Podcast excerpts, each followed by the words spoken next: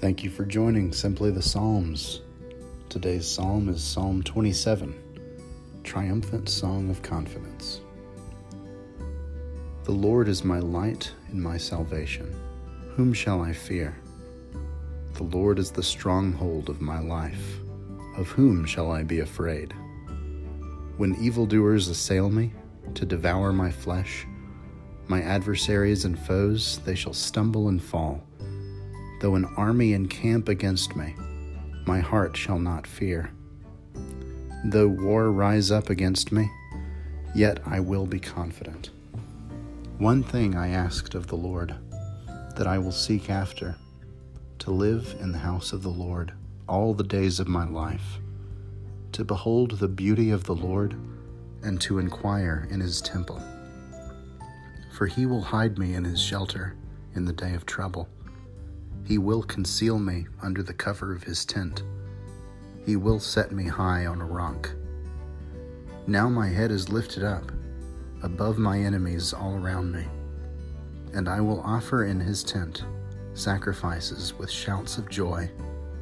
I will sing and make melody to the Lord.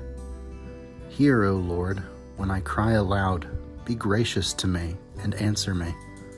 Come, my heart says, seek his face. Your face, Lord, do I seek. Do not hide your face from me. Do not turn your servant away in anger. You who have been my help, do not cast me off. Do not forsake me, O God of my salvation. If my father and mother forsake me, the Lord will take me up. Teach me your way, O Lord, and lead me on a level path because of my enemies. Do not give me up to the will of my adversaries, for false witnesses have risen against me, and they are breathing out violence. I believe that I shall see the goodness of the Lord in the land of the living. Wait for the Lord. Be strong, and let your heart take courage.